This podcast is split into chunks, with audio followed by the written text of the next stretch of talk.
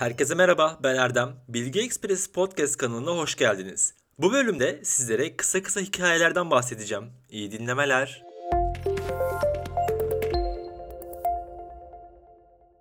Kemal Sadık Gökçeli Trabzon'un en bilindik arzu. Yanlış yere gözaltına alınıp 3 ay hapis cezasına çarptırılan Kemal Sadık, beraat edilip tam çıkacakken yanına biri gelir ve yargıcın kendisini odasında beklediğini söyler. Yargıç, Kemal Sadık'ın hayatını değiştirecek o konuşmayı yapar. Sizi mahkum edeyim diye çok baskı yapıldı bana. Çukurova'da kalmayın. Hemen İstanbul'a gidin. Orada yeni caminin arkasında da arzu hacılık yapar, hayatınızı kazanabilirsiniz. Sizi burada öldürecekler. Yazık olacak öldürülürseniz. Bebek hikayenizi ben de okudum. Karım da okudu. Çok sevdik. O edebiyattan iyi anlar. Hatta merakından bugün sizi görmek için mahkemedeydi. Kadınların içinde. Ben fazla anlamam. Ama Türkçeyi kullanma ustalığınıza hayran oldum. Bana söz verin buralarda durmayacağınıza dair. Bebek, Kemal Sadık'ın ekmeğini kazandığı daktilosuna yazdığı öyküdür ve yayımlanmamıştır. Önce Ankara'ya gider Kemal Sadık, arkadaşı Abidin Dino'nun kapısını çalar. Sonra İstanbul'a gider ve Arzu Halcilerin orada bir yer bulamaz kendine. Para iyice suyunu çekmiştir. Son parasıyla olta alır. Saray burnunda iyi miktarda balık tutar ve Gülhane Parkı'nda gazete kağıtlarının üstüne mangal yakar, yer. Ressam Agop Arat beklediği haberi verir Kemal'e. Kemal adresi alır ve hiç vakit kaybetmeden Arif Dino'nun İstanbul'da kaldığı eve gider. Kapıyı açan Arif ve Abidin Dino'nun yeğeni Sabri Dino'dur. Beşiktaş'ın efsane kalecisi Sabri. Kemal Sadık Gökçeli iş bulur bağlantılar sayesinde ve gazeteci olur. Böylelikle Yaşar Kemal olma yolu açılır. Çanakkale gazisi Selami Senayi Özgeçen torununu futbol oynarken izler Ayasofya ve Sultanahmet Camii'nin arasındaki boş arsada. Torunun ismi Ahmet'tir. Evlerine kendisinden 7 yaş büyük ablası için alınan piyano vardır ve ara ara dokunur tuşlara. Annesi ünlü bir piyanist, babası ise matematikçi olmasını ister Ahmet'in. Ahmet iyi okullar okur, yetişir. Evin en küçük oğlu 3 yaşına amansız hastalığa yakalanır. Kardeşine aşırı düşkün olan Ahmet İzmir'e gönderilir. Akabinde annesiyle tekrar evlerine döner ama ev bomboştur. Her şey kardeşinin hastalığı için satılmış ama işe yaramamıştır. Piyano bile. Yine alırız der babası ama iki sene sonra o da kahrından ölür. 1972 yılında Ankara'daki Mamak askeri cezaevine görürüz Ahmet'i. Solcudur ve dergi hazırladığı için hapse girer. Hapishane koridorlarında pimpon oynanan masada maç yapar Ahmet. Yere düşen topu ararken karşısına biri dikilir. Deniz gezmiş. Topu gösterirken şunu söyler Ahmet'e. Öp beni vereyim. Öpüşürlerken kulağına fısıldar Deniz. Nasıl oldu senin oğlan? Ahmet'in 2 yaşındaki oğlu ameliyat geçirmiştir. Peki idamlık Deniz gezmiş bu basit durumu nasıl aklını tutmuştur? Şaşırır Ahmet. Doktorlar duduğundan ameliyat olan oğluna iyileşmesi için üflemeli çalgılar önerir. Ahmet'in melodika çalan oğlunun müzik yeteneğini fark etmesi uzun sürmez. Kardeşinin acısından yıllar sonra da olsa evine bir piyona girer. Deniz Gezmiş'in merak ettiği o çocuk piyanonun tuşlarından yola koyularak dünyanın en büyük müzisyenlerinden biri olur. Fazıl Say olur.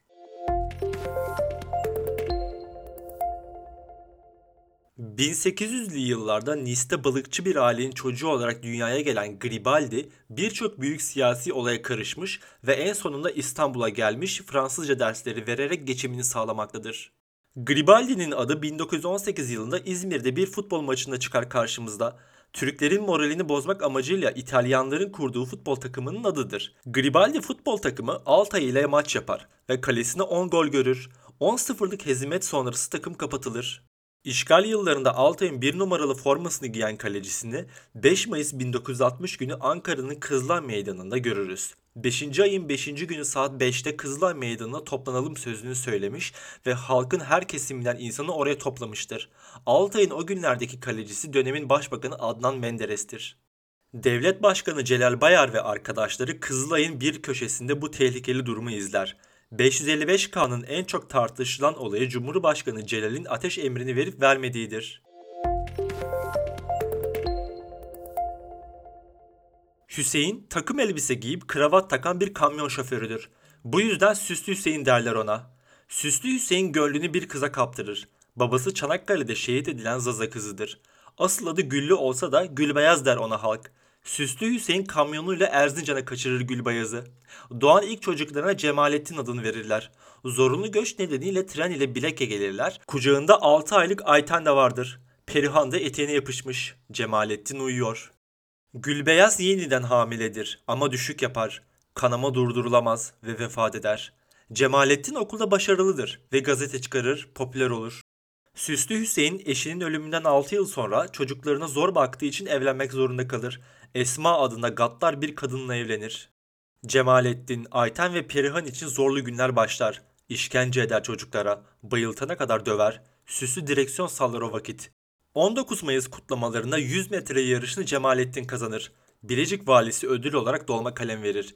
Bu hayatında aldığı ilk dolma kalemdir. Bilgi Express Podcast'in Instagram hesabına eklediğim fotoğrafta en soldaki Cemalettin'dir. Yani Cemal Süreyya'dır. Aile İnegöl'e taşınır. Ekmek almaya giden Esma fırıncı Behiye ile tartışır ve ekmek küreğini kadının başına vurur. Esma korkarak İstanbul'a kaçar ve bir daha haber alınamaz.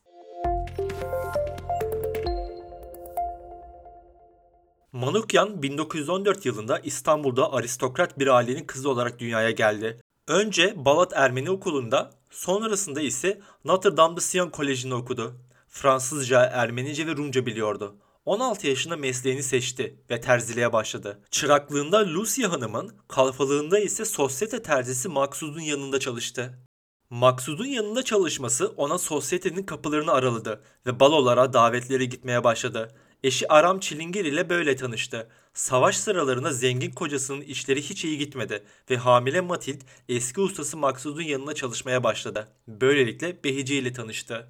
Behice'nin yüklü miktarda çokça borcu vardır ve Matilde ortaklık teklif eder. En başta anlamadım. Sen gelmesen de olur. Parayı bankaya yatırırım deyince anladım. Paraya ihtiyacım vardı. Bu yüzden aileme söyleyemedim.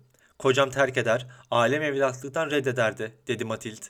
Bir gün bankadan eli boş döndü Matild. Çareyi eşarba bürünüp Abanos sokağa gitmekte bulur. Gidiş o gidiş. Önce evi satın aldı ve tek patron oldu. Abdülhamit döneminde Avrupalılar için kurulan Zürafa Sokağı mabedi haline getirdi. Bu sokakta bulunan 5 adet ev Sümbül Yaşar Karasu adında bir kadına ait iken geriye kalan 37 ev ise artık Manukyan'a aitti.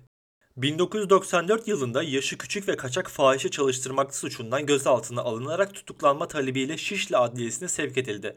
Fakat ardından serbest bırakıldı. İddialara göre kirada bulunan adliyenin mal sahibi Manukyan'dı. O ay iki kirayı almadı ve serbest bırakıldı. 6 defa vergi rekortmeni oldu. Devlet yetkililerinden plaketler aldı Büyük Mama. Hizbullah örgütü Matil'de suikast planladıklarını açıkladı. 1995 yılında evinin önüne bomba bırakıldı. Aynı yıl otomobiline konulan bomba patladı. Şoförü ve koruması öldü. Kendisi 8 ayda 12 ameliyat ile sağlığına kavuştu. Torunu Linda Çilingir'in vefatı onu çok üzdü. 17 Şubat 2001 senesinde Şişli'deki evine kalp krizinden dolayı öldü. Belki bu ismi ilk defa duyuyor olabilirsiniz ve anlatımımdan pek bir şey anlamamış da olabilirsiniz ama internette kısa bir aramayla Matild Manukyan yazdığınızda e, nelerle karşılaşacağınızı az buçuk tahmin edebiliyorum. Kendisi genel ev patroniçesidir. Türkiye'nin saygın insanları arasındadır. Yani zamanında öyleydi. E, her neyse dediğim gibi birazcık araştırdığınızda çok daha detaylı bilgilere ulaşabilirsiniz. Biz kaldığımız yerden devam edelim.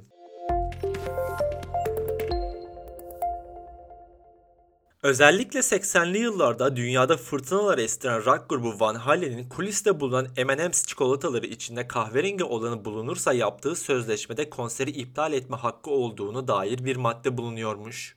Eğer Van Halen kuliste bulunan M&M's'lerin içinde kahverengi bir M&M's bulursa konseri iptal etme hakkına sahipti.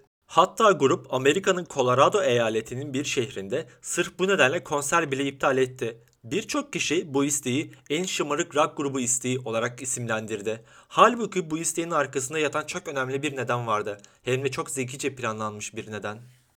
Van Halen popülerliği nedeniyle Amerika'nın her köşesinde konser veriyordu ve bu konserler için 9 kamyonluk veya 9 tırlık birkaç tonluk ekipman ile yola çıkıyordu. Basit gibi görünen bir konser 9 kamyonluk ekipman, yüzlerce kişinin saatlerce emeği ve binlerce küçük detay sonucunda ortaya çıkıyordu. Çoğu zaman büyük şehirlerde gerçekleştiriliyordu bu konserler ama bazen küçük kasabalarda da konser verdiği oluyordu grubun.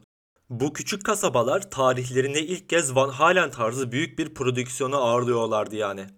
O küçük şehirlerin alışık olduğu konserlerden daha farklı ve büyük bir prodüksiyona sahipti bu konserler. Grup birkaç küçük şehir konseri sonrasında anladı ki birçok organizatör gönderilen teknik ve güvenlik kurallarını önemsemiyordu. Önemsenmeyen detaylar çoğu zaman bir sorun yaratmıyordu ama göz ardı edilen küçük detayların hepsinin bir araya gelmesi grubun hayatlarını tehlikeye sokacak kadar büyük sorunlar yaratabiliyordu. Örneğin tonlarca ağırlığa sahip bir ışıklandırmanın yer aldığı rayların bu ekipmanın ağırlığını kaldıracak kadar güçlü olmaması gibi. İşte bu nedenle sırf organizatörleri test etmek için grup kahverengi M&M's kuralını teknik detayları listelediği sözleşmenin içine ekledi. Eğer grup kuliste kahverengi M&M's görürse bu onların diğer teknik detayları gözden geçirmeleri için ikazdı. Eğer organizatör böylesine küçük bir detayı gözden kaçırdıysa acaba hangi önemli detayı yerine getirmemişti? Bence gayet zekice. Kızılderililerin sürüldüğü topraklarda 1966'da uzay kıyafetleri giydirilen NASA görevlilerine Ay'a indiklerinde ne yapacakları, nasıl davranacakları anlatılırken yaşlı bir Kızılderilinin yanındaki çocukla birlikte bu çalışmaları her gün izlediği görülür. Aradan geçen birkaç gün sonra çocuk yanlarına gelir. Beni babam gönderdi. O beyaz adamın dilini bilmiyor. Ben okulda öğrendim. Babam bu garip aletler ve kıyafetlerle burada günlerde ne yaptığınızı soruyor. Bir NASA yetkilisinin Ay'a gitmek üzere olduklarını, bunun için astronotları eğittiklerini anlatması üzerine Kızılderili çocuk babasının yanına geri döner. Bunun üzerine günlerdir hiç kımıldamadan duran yaşlı Kızılderili koşarak astronotların yanına gelir ve nefes nefese Navajo diliyle bir şeyler söyler. Söyleneni anlamayan NASA görevlileri babasının arkasında koşarak gelen çocuğa bakarlar. Çocuk, beyaz adamın Ay'a gideceğini öğrenince babasının çok heyecanlandığını anlatır ve kendisinin Ay'a bir mesajı olduğunu, onu da yanlarına götürüp götüremeyeceklerini sorduğunu söyler. Günlerdir güneş altında ciddi ciddi çalışmaktan sıkılan görevliler bir teyip uzatırlar. Babana söyle, mesajını bu teybe söylesin. Söz, giderken yanımıza götüreceğiz. Kızılderili çocuğun beyaz adamın sözlerini Navajo diline çevirmesinden sonra teybe bir şeyler söyler. Sonra da kızgın adımlarla uzaklaşır oradan. Mesaj şöyledir. Bu adamlara dikkat edin. Topraklarınızı almaya geliyorlar. Bu bölümlük bu kadar. Beni dinlediğiniz için teşekkür ederim. Bir sonraki bölümlerde görüşmek üzere. Hoşçakalın.